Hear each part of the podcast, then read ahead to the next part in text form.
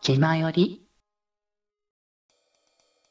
じゃあ、今回の作品の結構キーにはなってると思うんですけど、新キャラクターですかね、に関してはどうでしたか？デジモンの映画とか作品とかを通じて、一番落差が激しかったかもしれない。最初、いけすかねえやつだな、みたいな感じじゃないですか。まあ、ちょっとなんかクールというか、そうそうあんまりこっちには気を許さないみたいな感じですね。俺の辛さなんてお前らどうせわかんねえだろみたいな感じだったんですけど、なんですけど、やっぱり最後の方まで見てると、そうかと。なるほどね、という感じがね、一つしましたよね。ルイは大人びてるというか、クールぶってるんじゃなくて、シンプルに誰にも心を許せない子供のまま止まってるんだなっていうのが感じられたね。確かに、うんそこを許せる相手が物語の流れ的にいなかったっていうところではありますね。そうですね、そうですねう。ん、だからこそああいった性格になってしまったっていうところではあったけれども、そう。最初は、ルイの評価がガグンといっちゃう下はです。そこでから始まって、中盤ぐらいでね、あ、そうか、なるほどね、と。お前、辛い思いしてきたんだな、と。いやいやあの映画をやっぱ見る人にとってある種のハードルじゃないけど、あうんあそこでちょっときついってなる人もいると思いま苦すね。しい、苦しい、苦しい、苦しいが来て、ルイお前みたいな同情的な感じがして、そこでね、ウッコモンと出会って、ウッコモンいいやつじゃないかみたいな感じになるんです。ルイも、そんな苦しい過去があったのか辛かったのかと。そりゃお前そうなるよと。感じがして、ちょっと時間が経って、不穏だな、これって。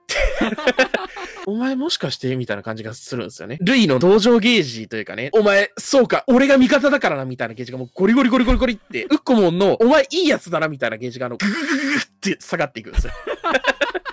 乱高下するからもうあのね、本当に。に。結局ね、最終的にはおい互いがお互いにちゃんとこううん理解し合えてなかったからこそではあったんだけど、そうフッコモンがやったことはだいぶやばいことだったから。けど、仕方ねえわってな。悪気ないもんな。うんさあもうあそこら辺はね、本当見てて苦しかったですね。どっちに対しても。ルイも苦しいだろうし、ウッコモンもめっちゃ尽くしてるのになんでわからないんだみたいなね。そう。本当にお互いのすれ違いがずっと起き続けてしまったがゆえにっていう形ですからね。そうでも当本当に苦しい苦しい苦しいが続いて、その後の大輔のまっすぐさに救われるというかね、今までたまりにたわった鬱憤というか暗い気持ちを一息で吹き飛ばしてくれるようなね、あのまっすぐさにね、救われますね。本当に安心感ですね。いや、今回新キャラって感じで、今回はうん自分的な体感も含めてなんとなく最終的には受け入れられやすいキャラクターになったんじゃないかなっていう感じはしました。ね、僕それこそあのコートを着て、髪のあの感じにして、あの眼帯だから、なるほどね、中二病かって思ってたんですよ。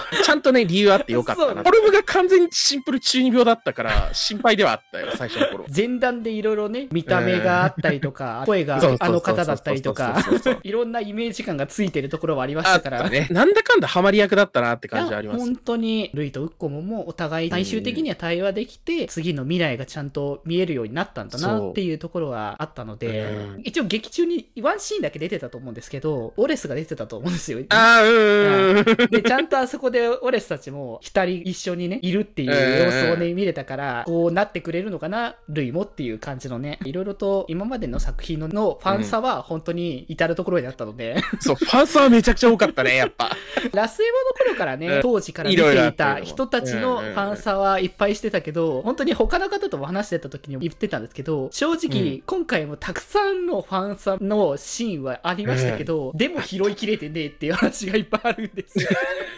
まあ、多分ね、そう、僕もね、気づいてないっていうシーン、いろいろあると思うから、あれは。うんちょうどこの間話してた時に、世界の選ばれし子供たちが出てたじゃないですか。うんうんその時に、他の方から、そこはいいけど、そういえば、うん及川が連れてきたあの子供たち出てきてないじゃないかっていう。あー、あったね。確かに、あそこ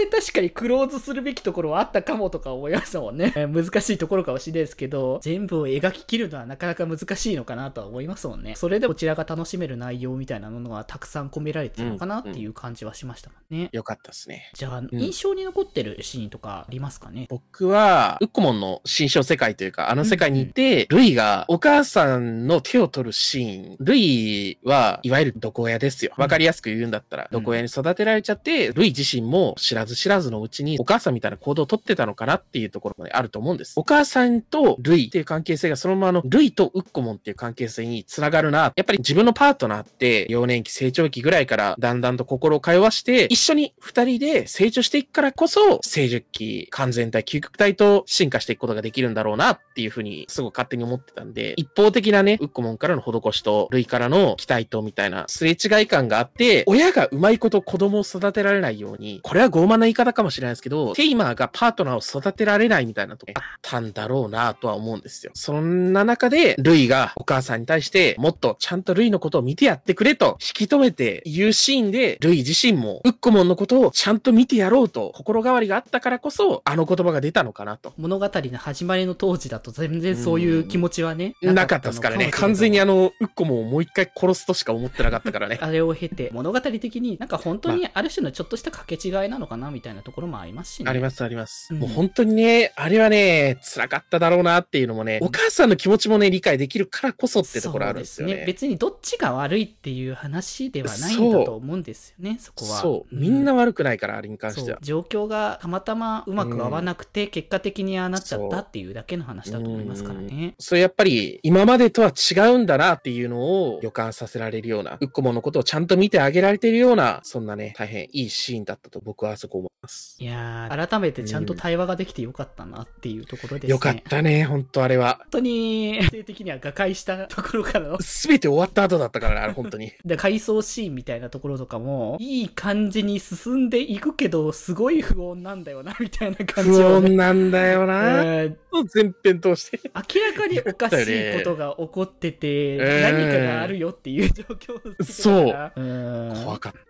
ね。そうですね。いろいろね、うん、気になるところはありますけどもね、他にもね、コモンって一体何からの使いなんだろうかみたいな話とかはあんまり明言されてなかったので、大いなるものって誰だろうみたいなね。そう、デジモン周りはね、神様が多すぎるんだわ。そうですね。一応作中でホメオスタシスかなっていう話もしてましたし、別のユーグドラシルとかいろんな設定感があったりとかしますから、その辺は明言はしてないからどんなもんなのかね、わ、まあまあね、かんないですけど。はい気ままに寄り道クラブではメッセージを募集しております。メッセージの宛先は、メールアドレス、よりみち .club.gmail.com までで募集しております。そして、ひまよりでは、みんなで作るアットビーキを公開中。みんなで編集してね。